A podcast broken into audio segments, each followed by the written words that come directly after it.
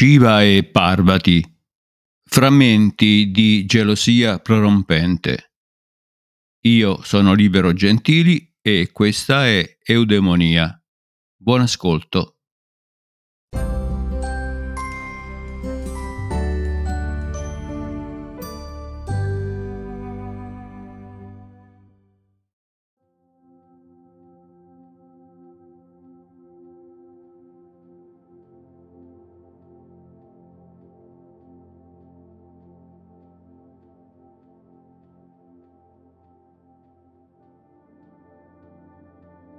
Oppresso dal ricordo della fine di Sati, accompagnato dai Gana, per una volta silenziosi, Shiva vagava senza meta e pensò che doveva tornare a ignorare il mondo.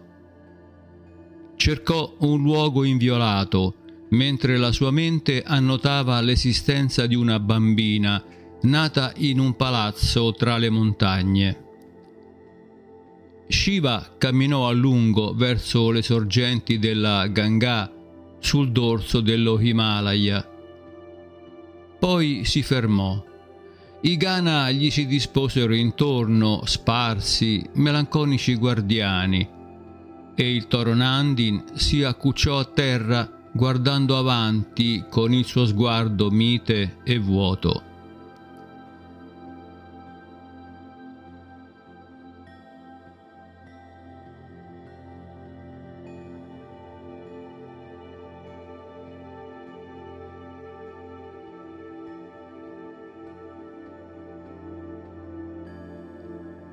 Nel palazzo di Himavat giunse voce dell'approssimarsi di Shiva e qualcuno aveva incrociato il silenzioso corteo.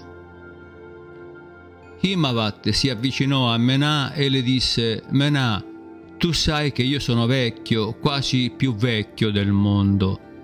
Tu sai che abbiamo vissuto per anni come sovrani oziosi di un regno dove nulla accade soltanto perché un giorno qualcosa vi deve accadere e da cui tutto dipende. Ricordi la notte in cui fu concepita nostra figlia Parvati? Quella notte fu lunghissima e ricordi che mi guardavi spaventata.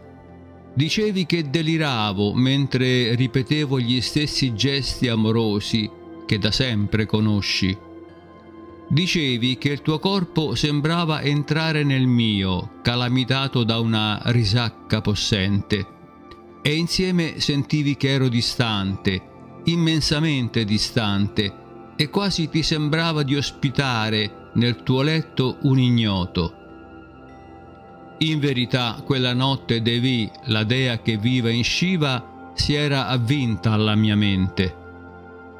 Sussurravo a lei e parlavo a te che rifulgevi nella luce della dea. Per una volta quella notte tornai a sentirmi invincibile come il fuoco nella foresta. Così accadeva nella mia vita remota, quando ero il guardiano della roccia che celava la luce del cielo. Tu volevi quasi sfuggirmi perché ti sfuggiva ciò che stava accadendo. Alla fine, stremata, ti addormentasti. Io rimasi a vegliare, ancora attaccato al tuo corpo, e vidi giungere notte. Teneva in mano una piccola scatola, simile a quella che usate per truccarvi. Senza dire una parola, si insinuò nel tuo ventre umido, e allora vidi che delicatamente toccava l'embrione di colei che sarebbe diventata nostra figlia Parvati. Con un minuscolo pennello vi passava sopra una tinta scura e lucente, e poi scomparve. Allora anch'io caddi nel sonno. Tutto questo si confuse poi nella mia mente come qualcosa di eccessivo, della cui realtà non ero certo, ma tornò a presentarsi in me con nettezza imperiosa quando nacque Parvati. L'euforia mi colse la notizia, al punto che, ricordi, donai sull'istante il mio parasole dal manico di avorio al nostro caro sovrintendente, E allora per la prima volta vidi il piccolo corpo di mia figlia, la sua deliziosa pelle brunita. Ora Parvati è cresciuta, ora si avvicina il momento per il quale la nostra vita è stata predisposta. Dovrai ancora obbedirmi e seguirmi, nulla dovrà sconcertarti di ciò che sta per accadere.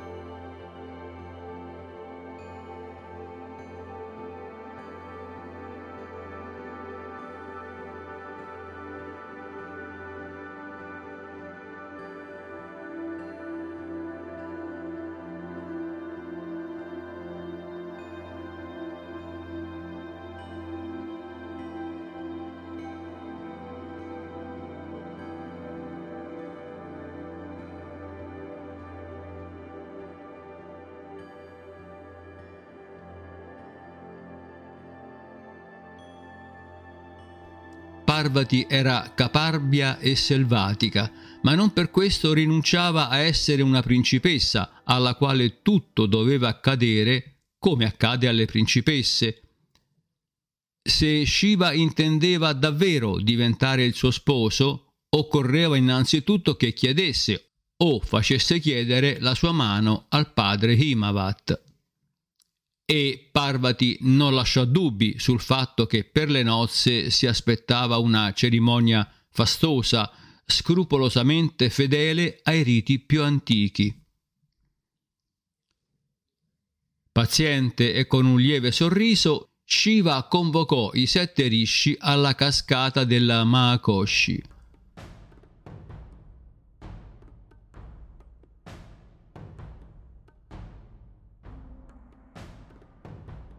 Sarebbero stati i suoi ambasciatori, scesero a Osadhiprastha e furono subito ricevuti da Himavat in presenza di Menà e di Parvati. Mentre Angiras si abbandonava alla sua alta eloquenza e le immagini più solenni sgorgavano dalle sue labbra quali gocce di cristallo, Parvati era concentrata a contare i petali di un loto, come una bambina che gioca in un angolo, fingendo di non ascoltare i discorsi dei genitori.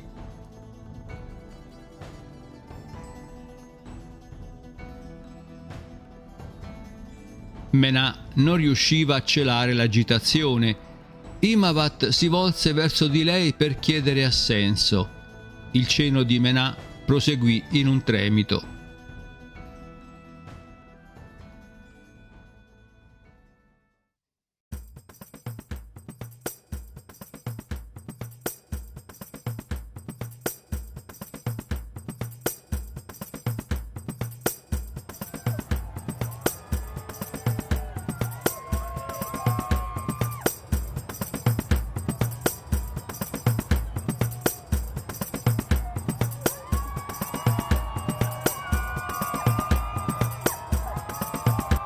Quando il corteo di Shiva varcò la seconda porta di Osadhiprastha e il suo seguito cominciò ad affondare i piedi nei fiori sino alle caviglie, mentre il vento increspava gli stendardi di seta cinese, ci fu un movimento improvviso e unanime, come un frullo d'ali tra le donne nascoste nei palazzi.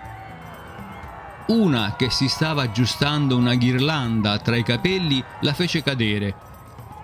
Un'altra sottrasse il piede ancora umido di enne alle mani dell'ancella e si precipitò alla finestra, lasciando impronte rosse sul pavimento. Un'altra corse con un occhio truccato e l'altro no.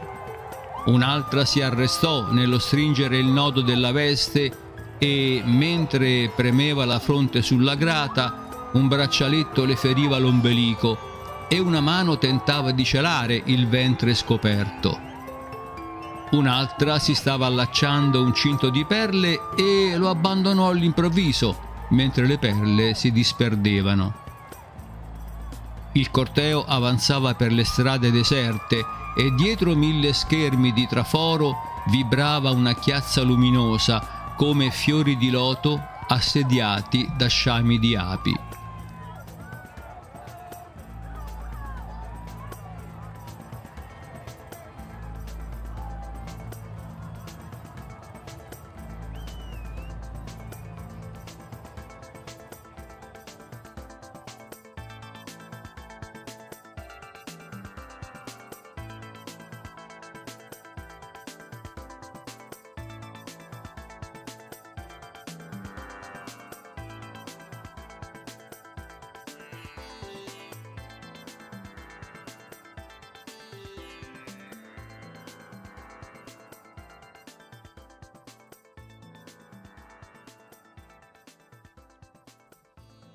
Scomparve la città, scomparvero i villaggi, i viandanti, scomparve la scorta fragorosa. La natura diventava più folta, come chiusa in se stessa. Parvati sentiva staccarsi da lei, pezzo per pezzo, il mondo che aveva conosciuto. Aveva appena abbandonato la casa dei genitori e già non sapeva più chi era. Una ragazzina? La dea? Entrambe calcavano ascendendo lentamente il Kailash, le ombre dell'uomo dalle gambe nervose che le precedeva sul sentiero e non si voltava mai. Dietro avvertivano il fiato tiepido del toro Nandin, carico di lievi bagagli, unico testimone. E poi erano caduti nel sonno, saldati come metalli, e Shiva aveva cominciato a circolare nei sogni di Parvati.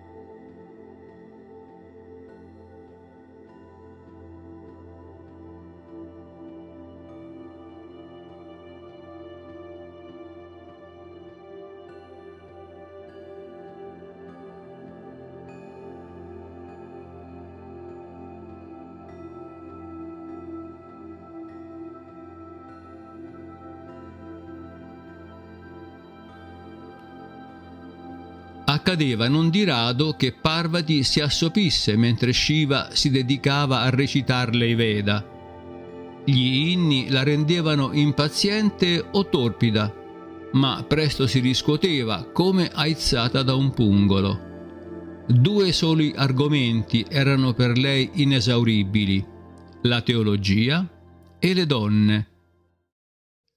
Queste ultime, in quanto erano o erano state donne di Shiva.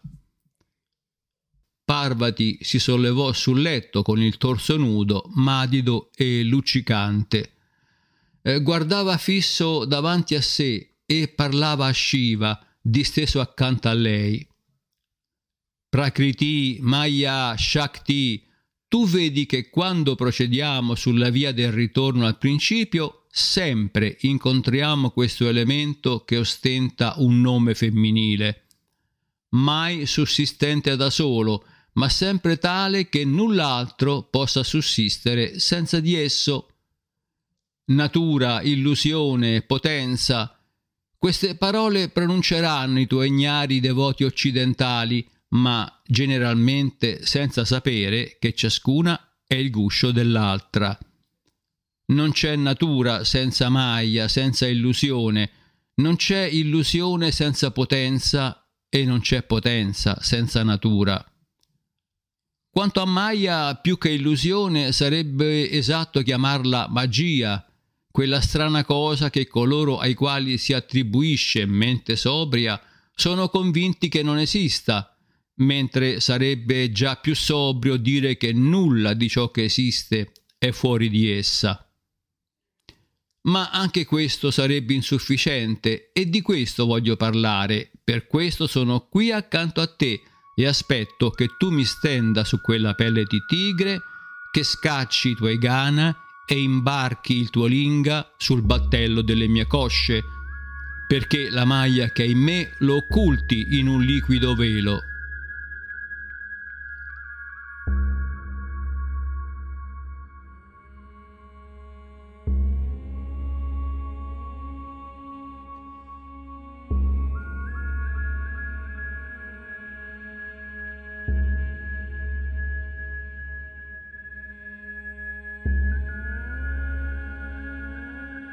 Nulla attraeva Parvati più di quella vasta chiazza blu che traspariva dal collo di Shiva, anche sotto la cenere. Quando era bambina le aveva raccontato la storia del veleno vomitato nell'oceano dal serpente Vasuki e ingoiato da Shiva. Come un lago si era raccolto nella sua gola. In superficie il colore ricordava lo zaffiro e gli ocelli del pavone.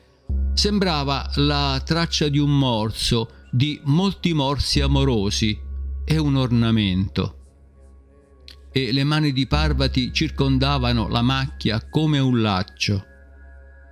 Perché ti piacciono tanto i roghi, gli sciacalli, le ossa, gli avvoltoi, gli spettri? Perché quando ti muovi spesso ti segue un corteo di esseri deformi che terrorizzano e che tu tratti come i tuoi più vecchi amici? Nel palazzo dove sono cresciuta non vedevo mai nulla di queste cose, però mi incantava inventare canzoni piene di parole che suscitavano ribrezzo, perché mi avevano detto che ti appartenevano e le mie compagne mi guardavano come se le sfidassi. L'orrore e il piacere sono nati insieme per me. So che esistono uno dentro l'altro e così deve essere, altrimenti sarebbero insipidi. Ma ora che siamo soli e saremo soli, e a intervalli ci disturbano soltanto i queruli dei con i loro sotterfugi, dimmi, perché più ancora che del mio corpo ho sempre il sospetto che tu ti compiaccia della cenere. Ostinata, insolente, molte volte Parvati aveva ripetuto queste domande. Shiva allora sorrideva, rideva, taceva, parlava d'altro, mutava la presa sul corpo di Parvati, lo rovesciava tra le sue mani. Ma un giorno guardò Parvati dritto negli occhi e le disse: «Figlia della montagna, poiché mi rinfacci l'amore per la cenere, ti racconterò una storia, la storia che sempre hai chiesto di raccontarti. Tu sai che quando ti ho conosciuto ero vedovo. Allora mi accadeva di delirare per la morte di Sati, di colei che è». E prima che Sati nascesse, la realtà era meno reale.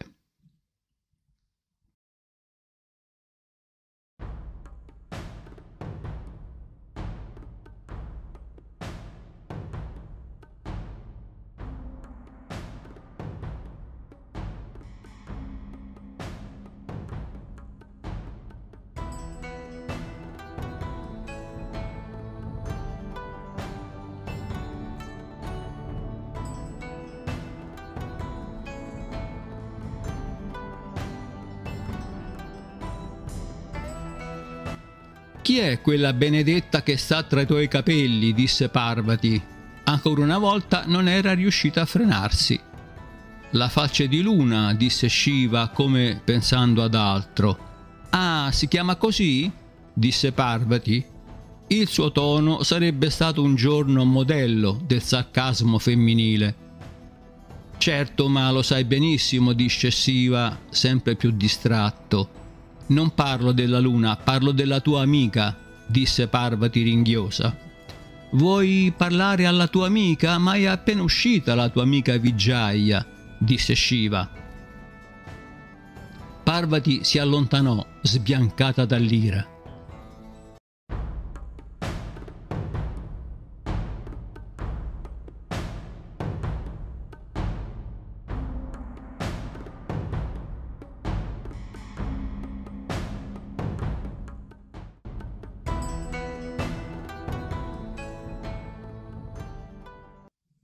Da migliaia di giorni Shiva era congiunto con Parvati e quel contatto trasmetteva un fremito alla terra. I loro corpi erano intrecciati, ma Shiva si accorse d'improvviso che Parvati era fredda, come se respingesse il tapas. Il fuoco di lei si concentrava in un solo punto, l'occhio che si era fissato non più sull'occhio di Shiva, ma sulle sue trecce.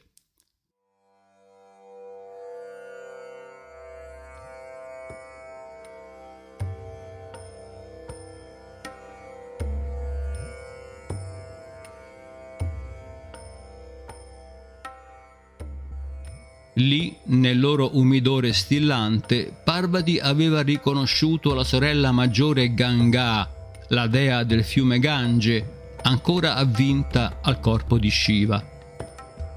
In ogni goccia vedeva le sue anche sontuose in delicato movimento. e gli angoli della bocca incurvati in un costante assenso al piacere e alla beffa. Parvati pensava: allora per tutto il tempo in cui Shiva mi ha avvolta nella sua stretta serpentina, portava ancora Ganga sulla testa, stillava ancora il corpo di lei.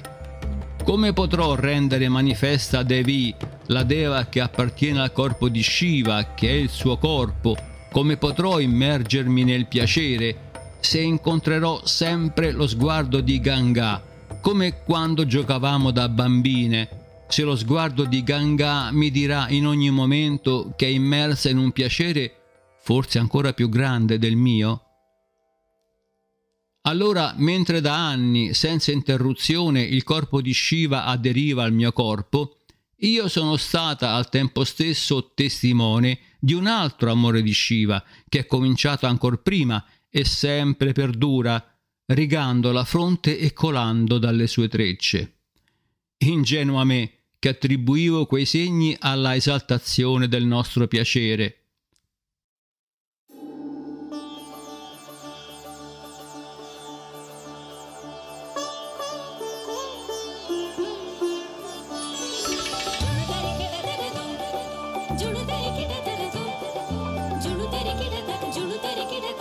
Parvati si sentì trafitta da una gelosia e da una furia indomabili.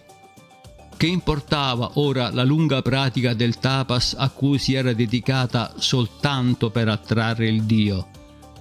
Che importavano ormai gli stratagemmi che insieme al padre aveva inventato per distrarre la mente del Dio e farla vagare sul suo corpo? E che importava se la testa di Shiva grondava ancora di sua sorella, l'abborrita Ganga? Parvati volse lo sguardo su Shiva e gli disse: tu giochi con il mio corpo, ma la tua testa continua a giocare con Ganga. Con una mossa repentina e animalesca che fece tremare le montagne, Parvati si svincolò dall'abbraccio di Shiva. Poi si volse al fiume Ganga e lo maledisse: le tue acque saranno impure per sempre. Il dio guardava Parvati e pensò che mai gli era apparsa bella come in quel momento.